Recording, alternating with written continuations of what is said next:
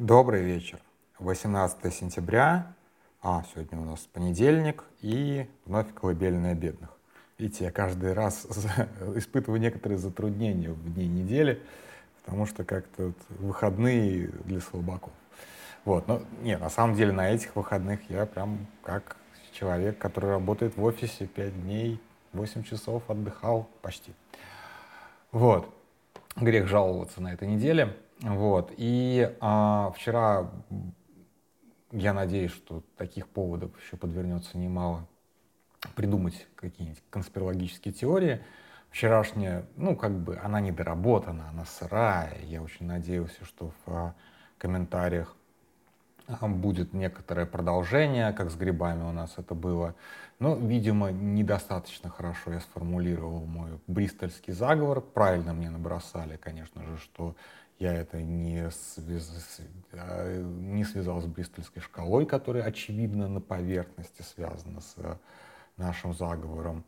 А, один из э, э, слушателей нашел мне как раз факт, который был бы не, как, не бесполезен в моем конструировании. То, что а, в Бристоле до сих пор ну, как бы руины, но эти руины получились вследствие немецких бомбежек в 40-х годах там руины вполне себе храма тамплиеров в центре Бристоля. Ну, опять же, официально сначала это как бы он еще во время постройки перешел в руки госпитальеров, а от госпитальеров там к э, городскому совету. Ну, как он был храмом тамплиеров, так он до сих пор на, на, называется храмом тамплиеров. Ну и так далее. На самом деле очень много хороших поворотов можно еще по, по, покопать в нашей бристольской, бристольской теории, теории бристольско-тамплиерского заговора. Ну, самое главное, конечно же, в Праге есть гостиница «Бристоль», а в Вильнюсе я вчера посмотрел, была гостиница «Бристоль», она, видимо, была десакрализована в какой-то момент, сейчас там малый театр находится. Ну, в общем-то, как бы... И главное, выяснилось, что в России, в Москве прекратил прекратила существование гостиница «Брестоль», а, но а при этом э, за те годы, пока я уехал и отсутствую в России, развился, развилась сеть алкомаркетов «Бристоль». Ну, как альтернатива красному и белому. Удивительное для меня открытие, никогда не видел, как бы, и не стал бы, и вам не советую покупать алкоголь в алкомаркете, который, очевидно, контролируется тамплиерами черт знает, какие у них цели и мотивы у этой организации, у этой общности. Ну, в общем, я надеюсь, эта теория у нас еще когда-нибудь получит развитие. Все-таки не зря, как бы, такие открытия совершаются не каждый день и требуют определенного, как бы, интеллектуального, конспирологического подхода. Вот, а в реплаях меня попросили уже не первый раз про инопланетян. И честно, вот я прям как бы, у меня то есть я, разумеется, пережил пару лет угорания по уфологии. Сколько мне тогда было? 14, 16? Ну, что-то вроде этого. Ну, это самые такие 90-е, 90-е, когда а, НЛО появлялось в небе вот буквально, ну, примерно раз в неделю, может быть, даже чаще. А, газеты были наполнены рассказами тех, кто, кого похитили пришельцы, и даже там проводили над ними какие-нибудь эксперименты, как правило, связанные с сексом. Вот, ну и так далее, и так далее. То есть как бы была целая как бы культура вокруг уфологии, и сложно было бы вообще, в принципе, пройти мимо нее в 90-х годах, особенно когда ты этим а, активно интересуешься, ну вообще все, всякими вот такими вот вещами. Но на самом деле, как бы 90-е закончились, на самом деле примерно в 2004 году а, уфология погибла, если я не ошибаюсь. Вот сейчас год, может быть, прям неправильно назову год, но вот 2004 год — это, по-моему, такое появление массовой цифровой фотографии. И массовая цифровая фотография уфологию убила напрочь. Так же, как она убила Несси, лохнесское чудовище, так же, как она убила Бигфута, так же, как она убила прочую э, ксенофауну, не ксенофауну, в общем, такую вот конспирологическую фауну. И то есть то, что раньше можно было выдать за неудачный снимок, но реально существующего монстра, сейчас мы прекрасно понимаем, что это, в общем-то, достаточно хреновый фотомонтаж или мистификация, или просто реально брак на пленке. А, с уфологией, ну, уфология очень сильная, очень тесно переплетена, конечно же, с э, так называемой зоной, зоной 51 она или 52, я уже запутался. А, то есть это тестовый полигон для испытания новейших а, летательных средств Соединенных Штатов. И действительно там были люди, которые очень активно интересовались, что происходит, а спецслужбы этим интересом а, пользовались. И буквально людей, которые вот немножечко, ну, как бы сказать, на грани, да, вот между принудительной госпитализацией и еще чуть-чуть пускай походят, ими достаточно легко управлять, вбрасывая вот им такие вот, как это называется, хлебные крошки, как это называется у сторонников Трампа, а, то есть, в принципе, как бы спецслужбы умеют манипулировать такими людьми так, чтобы они искали не там, не то, что, в общем-то, за этим забором спрятано. То есть, как бы не надо, чтобы люди совали нос и интересовались э, секретными программами производства э, разведывательных самолетов, пускай думают, что это и тут инопланетян изучают. Потому что инопланетяне — это красиво, загадочно и все остальное. А э, какой-нибудь там Юту это вот как бы это лучше, чтобы они не знали, тем более, не дай бог, сфотографируют. Ну, то есть, как бы, не дай бог, советские, советские агенты все это перекупят. Поэтому за э, уфологией, безусловно, стоит грязная работа спецслужб, которая э, сводила с ума вполне себе американских граждан, э, манипулируя их э, интересом к, ко всему необычному. А, и, безусловно, конечно, а, за уфологией стоит большое количество людей, которые пытались стать популярными, знаменитыми, придумывали истории, создавали мистификации, подделывали фотографии, рассказывали какие-то невероятные байки. Короче, в уфологии слишком много лжи. Вот, поэтому, конечно же, когда появилась цифровая фотография, да, в общем-то, и закончилась холодная война, соответственно, стало гораздо меньше вот таких вот секретных испытаний. А, как-то вот уфология пошла на спад, да. Ну, хотя вот как бы, да, у нас в Жигулевских горах, ну, это под Самарой такие маленькие, маленькие, как бы, только мы называем, наверное, их горы. А, да, у нас вот межгалактический космопорт, потому что там постоянно видят какое-то странное свечение в этих горах. Вполне себе. У нас есть чем гордиться. У вас есть в регионе межгалактический космопорт? Конечно же нет, потому что он один на планету, и он находится у нас в Жигулевских горах. Но если серьезно, то, конечно же, по всей масс-культуре а, инопланетяне существуют, и интересуются они исключительно Соединенными Штатами Америки, а больше ничем не интересуются и 99,9 всех контактов с инопланетянами происходило на территории Соединенных Штатов.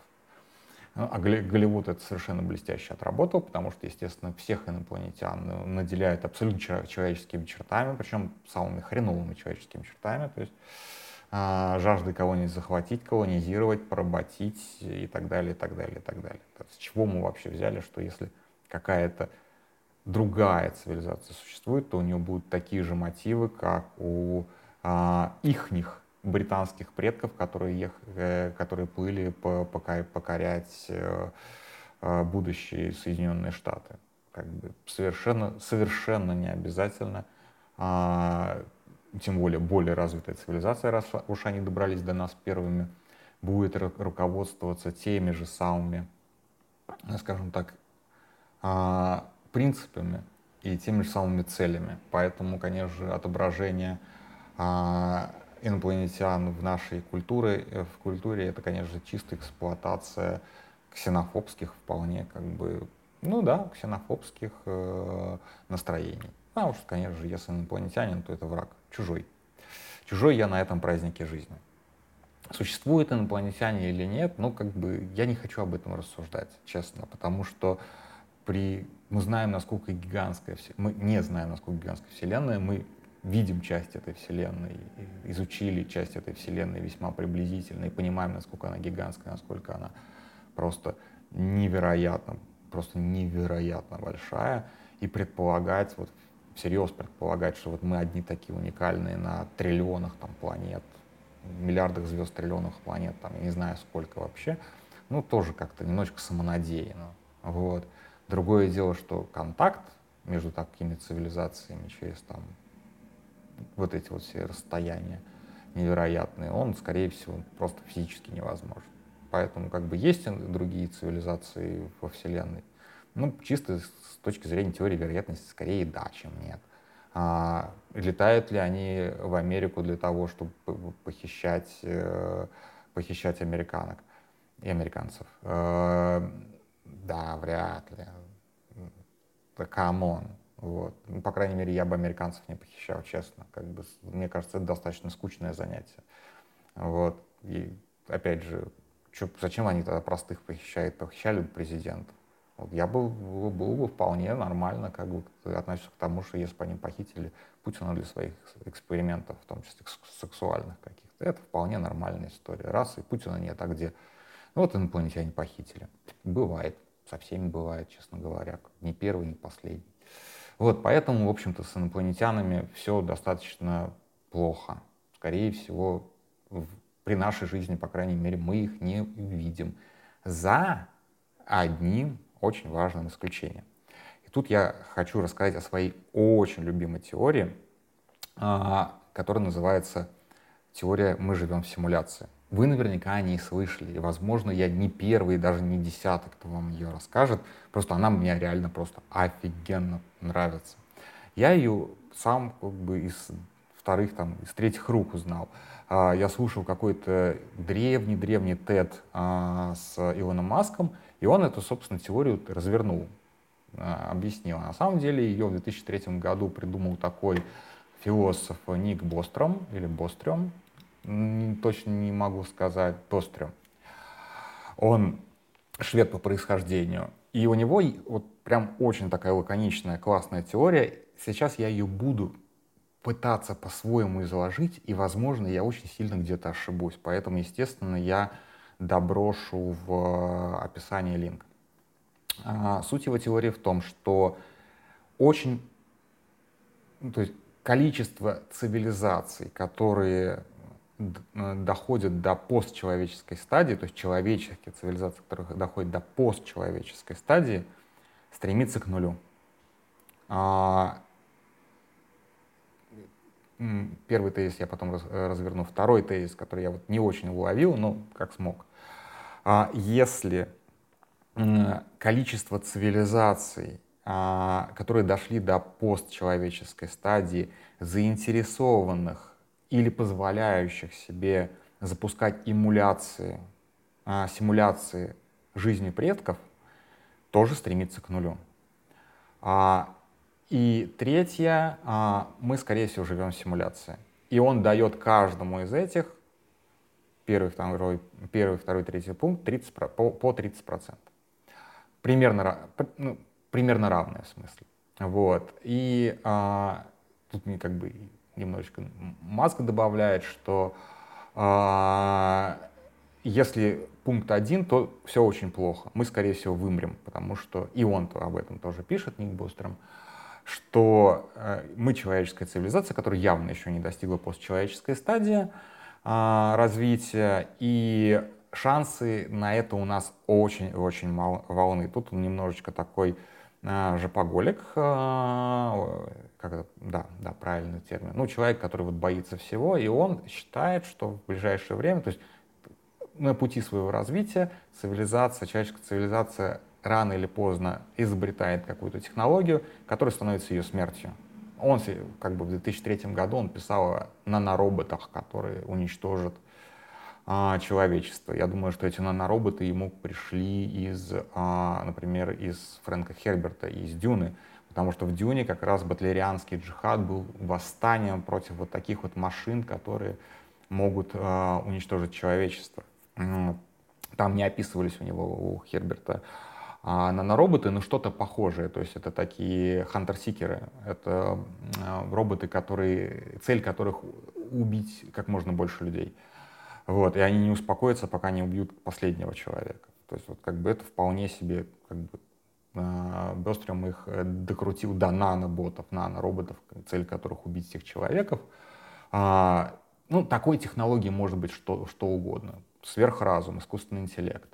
Вот сейчас, вот прямо сейчас, насколько я понял из его работы, он больше всего озабочен вопросами искусственного интеллекта. Это может быть экологическое загрязнение, это может быть там, ядерное оружие. Ну, что угодно может э, привести нашу цивилизацию к э, краху или существенному ограничению наших возможностей, что не дают нам возможности перейти к постчеловеческой стадии. А вторая, как бы, вторая, э, второй его тезис — ну, соответственно, да, если мы живем в человеческой стадии, да, и не дошли, как бы у нас очень мало шансов дойти до постчеловеческой, именно потому, что человек сам себе рано или поздно выстрелит в промежность, как раса, как цивилизация. Ну, как бы с этим с тезисом сложновато спорить, а, особенно сейчас. А, второй тезис, который он излагает, что если цивилизация достигает постчеловеческой стадии, то мы мало можем что сказать о ее мотивах и ее этических нормах, потому что и о ее ресурсной базе. И как бы он считает, что постчеловеческая цивилизация будет очень мало заинтересована в том, чтобы заниматься эмуляцией жизни предков. Ну, во-первых, это не, ну, как бы, это, по крайней мере, выглядит неэтично. Давайте создадим искусственный мир, в котором а, типа люди, которых мы вот создадим искусственно и наделим настоящим разумом, будут по-настоящему жить, страдать, э, там, радоваться, наслаждаться, ну вот все в, в купе, да, ну как бы страданий всегда чуть больше, чем плохого всегда чуть больше, чем хорошего, и в любом случае, ну это, это действительно выглядит как неэтично, да. Вот, э, эксперимент как бы над живыми людьми, фактически, да, люди, наделенные сознанием, это живые люди, он не, он не этичен даже с нашей точки зрения, с точки зрения постчеловечества он тоже, скорее всего, будет неэтичен, или же на это не будет ресурсов, а, не, не в смысле, что вычислительной мощности для такой большой симуляции не хватит, это он как раз доказывает, что хватит, а в смысле, что выделить такую э, вычислительную мощность именно под симуляцию достаточно праздного любопытства — ну, такое, как бы. Ну и так далее. У него там еще несколько а, тезисов, которые я сейчас вот как бы мне лень просто их пересказывать. Но в любом случае он считает, что постчеловечество, если а, оно достигает этой стадии, скорее всего, то есть по большей вероятности, то есть вероятность того, что она этим, этим будет заниматься, стремится к нулю, вот так корректно. И следующий его тезис, который как бы опровергает предыдущие два, э, два но при этом абсолютно как бы логичен. Скорее всего, мы живем в симуляции потому что, а, как он считает, что а, вероятность вообще существования человеческой расы в, на том, как бы, на том отрезке, на котором мы находимся, она исчезающе мала. Соответственно, нас кто-то, как бы, нас кто-то загрузил в симуляцию, и мы ее, ее проживаем. А, это если я правильно понял его термин, э, тезис, если, если вы считаете, что я дурак и ни хрена не понимаю, скорее всего, вы правы. Скорее всего, скорее всего, я как бы, что не делает дурак, все он делает не так. Может быть, я здесь ошибаюсь. В любом случае, он считает, что цивилизация наших создателей достигла пост... Э, есть большая вероятность, что цивилизация наших создателей достигла постчеловеческой стадии, при этом не столкнулась с теми ограничениями, которые я говорил по пункту 2, этическими или материальными, и создало симуляцию по изучению поведения своих предков. То есть от, откинули человечество в прошлое и как бы с нуля, а, с, с, с нуля оно идет опять же либо до уничтожения, что, как правило, логичный э, итог э, человеческой цивилизации, смотри пункт 1, или до перехода, маловероятного перехода в свою пост, э, постчеловеческую фазу, где мы, наша, уже наша итерация тоже может создать в теории, создать симуляции. И вот принципиальных возражений у Бострема против вложенных симуляций тоже нет. Они могут быть, они теоретически предполагаемые, опять же, вычислительные мощности вполне себе позволяют создавать симуляции внутри симуляции, внутри симуляции, внутри симуляции. Поэтому, возможно, мы живем в симуляции третьего, там, четвертого порядка. Это, в общем-то, это как бы это вполне себе вероятный сценарий. Да? А, что из этого следует? Во-первых, это очень красивая теория. Я не говорю, что я ее придерживаюсь. Это очень красивая теория. Делает ли это нас менее настоящими, если это правда? Нет, конечно. Мы заведомо не знаем, где мы живем. Мы живем в реальном мире или в симуляции. Так какая разница? Живем как бы так же, как, как с загробной жизнью, знаем, есть она или нет, или там с перерождением души, оно есть или нет. Как бы. Это никак, никак не должно влиять на наши поступки в, там, в лучшую или в худшую сторону, потому что как бы, по крайней мере, ну, я не знаю, у, у всех разное к этому отношение, что я действительно за, за людей как бы делаю э, выбор, но мне кажется, что как бы это не делает, как бы, жизнь в симуляции не делает нашу жизнь каким-то образом как бы менее менее полноценный, там, менее стоящий. Мы, это настоящая жизнь в любом случае, потому что как бы, мы как мыслящие индивиды абсолютно настоящие. Хотя у Бостриума есть там такой нюанс, что типа можно симулировать не всех, а только как бы, то есть типа есть NPC, то есть не до конца симулируемые люди, а есть вот типа плееры. Но, честно говоря, вот это вот уже какая-то очень правый уклонизм, честно говоря. Это вот прям вот совсем плохо. Ну, типа, если ты создаешь симуляцию и хочешь, чтобы у нее были реально нормальные результаты, то тебе нужно симулировать все. Тебе как бы ты не можешь экономить вот, ну, вот на таком. Тут как бы у тебя должно быть как бы настоящее общество, которое действительно по-настоящему взаимодействует, а не какие-то скрип скриптованные NPC. Это, это глупо. Вот. А дальше. А что, как бы, что из этого следует? Вот очень для меня удивительно, что с 2003 года эта работа, а, вокруг нее было очень много дискуссий. Вы без труда найдете кучу видосов с этим Бостримом. А, вы без труда найдете там какие-то отзывы на эту работу, причем разгромные отзывы на эту работу, такие, сякие, пятые, десятые, но ни одна религиозная секта не взяла себе это на вооружение. Хотя эта э, теория симуляции идеально ложится на любую там, и теорию перерождения душ, и теорию рая и ада, там, искупления посмертного, там, искупления грехов. Тебя сослали в симуляцию за грехи твои. Да? То есть, может быть, симуляция используется как исправительное учреждение. Who knows? Да, вот накосячил ты там в настоящем мире неведомым образом, потому что постчеловечество мы не знаем, как там, можно, как там вообще можно накосячить. Вот, и тебя отправили искупать грехи в симуляцию, так же, как, же, как сейчас на фронт отправляют.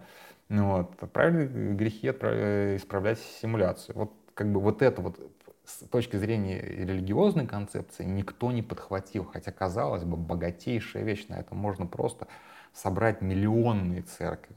Вот, так же, как в 90-х собирали все вот эти вот а, чуваки, которые предвещали конец света или там что.